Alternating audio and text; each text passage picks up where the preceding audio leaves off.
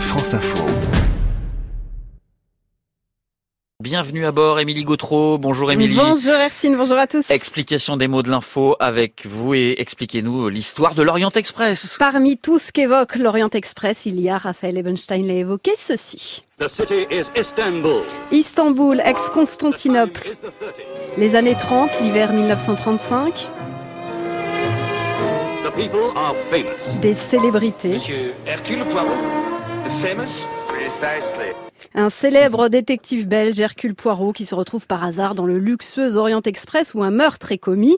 Le crime de l'Orient Express, roman d'Agatha Christie, adapté au cinéma en 1974. Entre autres, train mythique, source d'inspiration littéraire et cinématographique aussi bien en Europe qu'aux États-Unis. D'autant que les origines de ce train sont à chercher des deux côtés de l'Atlantique. À l'origine de ce qui s'appelait au départ l'Express d'Orient, il y a un homme, un ingénieur belge, George Nagelmakers. On est à la fin du 19e siècle. Cet entrepreneur revient d'un séjour aux États-Unis où sa famille l'a envoyé pour éviter qu'il ne se marie avec sa cousine. Et il revient avec une idée, un projet, créer en Europe l'équivalent des trains de nuit des sleeping cars américains mis en place par George Pullman.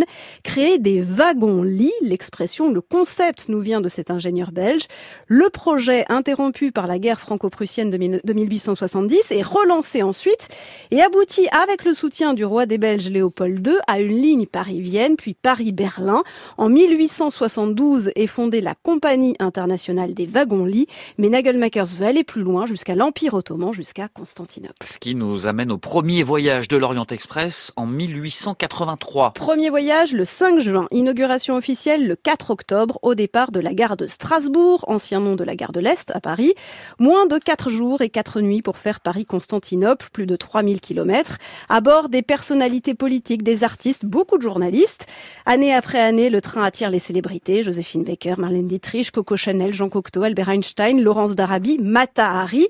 Un train où l'on se montre, où on rivalise d'élégance dans un palace art nouveau art déco mobile, plafond en cuir repoussé de Cordoue, panneaux laliques, murs avec tapisserie des gobelins, argenterie et carafe en cristal sur les tables.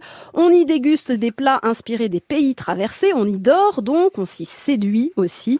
Le style Orient Express, l'atmosphère du train inspireront même un décor d'une célèbre maison close parisienne des années 30. Et l'Orient Express a vécu euh, beaucoup de péripéties, aussi des événements historiques. Tempête de neige, circulation interrompue pendant la Première Guerre mondiale, armistice signé à Rotonde le 11 novembre 1918 dans un wagon-restaurant de l'Orient Express.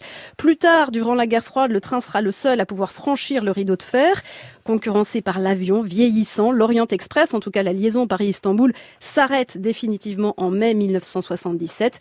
Tout récemment, un historien, Arthur Métotal, qu'on a entendu dans le reportage, parti en quête des voitures de l'Orient Express, les a retrouvées à la frontière entre la Pologne et la Biélorussie. Reste à savoir si ces voitures rouleront un jour à nouveau. Mais c'est déjà un beau voyage dans l'explication des mots de l'info.